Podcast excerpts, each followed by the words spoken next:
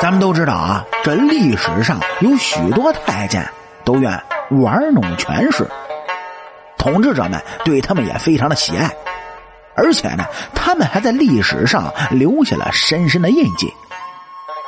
其中啊，最为人们熟知的太监，那应该就是李莲英了。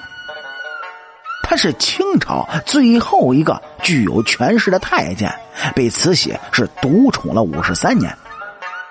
您各位可能就问了，那他为什么会被慈禧独宠那么久呢？难不成他是个假太监？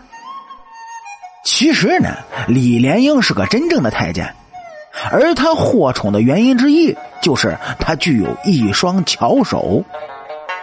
想必您各位也知道，说是慈禧这一生啊都是非常爱美的，可当他到了晚年的时候呢，就开始掉头发。李莲英为了解决掉发这个问题，可是下了不少的苦功夫。哎，经过一段时间的练习呢，李莲英再次给慈禧梳头时，他就真真的做到了一根头发都不掉。但是比起梳头还要深得慈禧心的，便是按摩。慈禧呢是每天日理万机，杂七这杂八的事儿，让她承受了巨大的压力。所以，李莲英便开始学习按摩的手法。学会之后呢，他就会在慈禧乏了的时候替他解乏。哎，这慈禧啊，还非常喜欢足疗，这也是李莲英擅长的。他对穴位是很有研究，每次按摩呢，都会让慈禧感到特别的舒服。正是由于李莲英会梳头，而且会按摩呢。所以当时啊，已经通过政变拿到权力的慈禧，就把李莲英是一路从梳头房的太监，就升到了大内总管的位子。而此时呢，慈禧太后的一个爱好也成全了李莲英。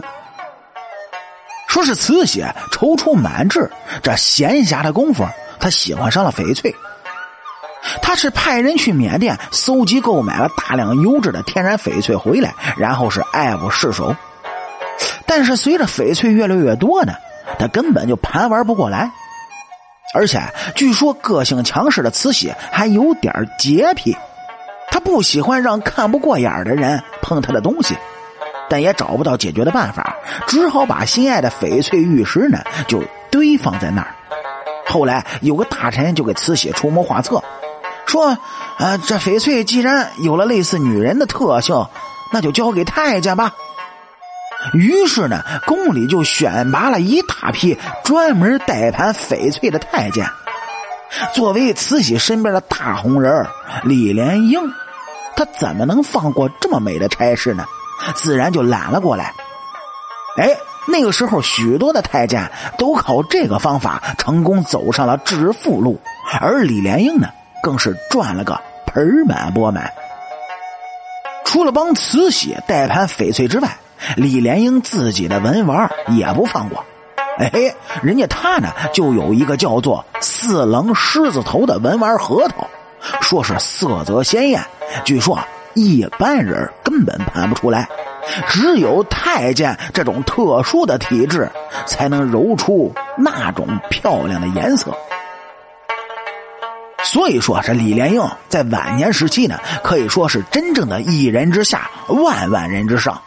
甚至连光绪皇帝都不得不卖给他面子，而李莲英本人呢，也是非常会做人的。世上已静，世下已宽，如是有年，未尝稍懈。哎，他不仅懂得察言观色，而且一生是谨慎恭顺，对谁都是客客气气的，把上上下下那都伺候的舒舒服服、体体贴贴。而且李莲英死后，朝廷也是为他风光下葬。他的棺材那都是选用了上等的金丝楠木，表面还描了金花的。据说他的墓室里，棺材呢被放在一张汉白玉的棺床上，棺床上还有一个没有打穿的圆孔，这属于非常高的下葬规格——金井玉葬。与其他曹操掩埋的太监相比，李莲英的墓地那是级别特别高。也算对得起他在慈禧身边兢兢业业的一生。不仅如此，陪伴李莲英下葬的稀世珍宝也是特别多。除了常见的金银器之外呢，还有各类珠宝做成的生活用品，其中最著名的就是有枚天价的翡翠扳指。说到这枚翡翠扳指，那可是李莲英当年从恭亲王手中套取的，然后故意是在慈禧面前显摆，并且献给了他。恭亲王平时一看到慈禧就哆嗦。是哪儿敢还找他去讨要呢？指的是闷声憋气不说话。后来这枚翡翠扳指被老佛爷玩腻了，随手就回赠给了李莲英，并且最终呢就成为他最心爱的翡翠把件而且经过李莲英几十年的盘玩，透明度极佳，自然无愧的就成为博物馆的镇馆之宝。有专家估计，这枚翡翠扳指价值两个亿。其实啊，虽然从本身的材质来看值不了那么多钱，但毕竟啊，他经手了恭亲王、慈禧、李莲英三位大人物，这等传奇的经历也不是每一件翡翠都有的，所以它的价值用钱是很难衡量的。好啦，感谢您各位在收听故事的同时呢，能够帮主播点赞、评论、转发和订阅。特别是订阅，根本用用不着花钱的啊！点击右上角订阅的小按钮就行了。好，清朝那点事儿，下期咱们接着唠。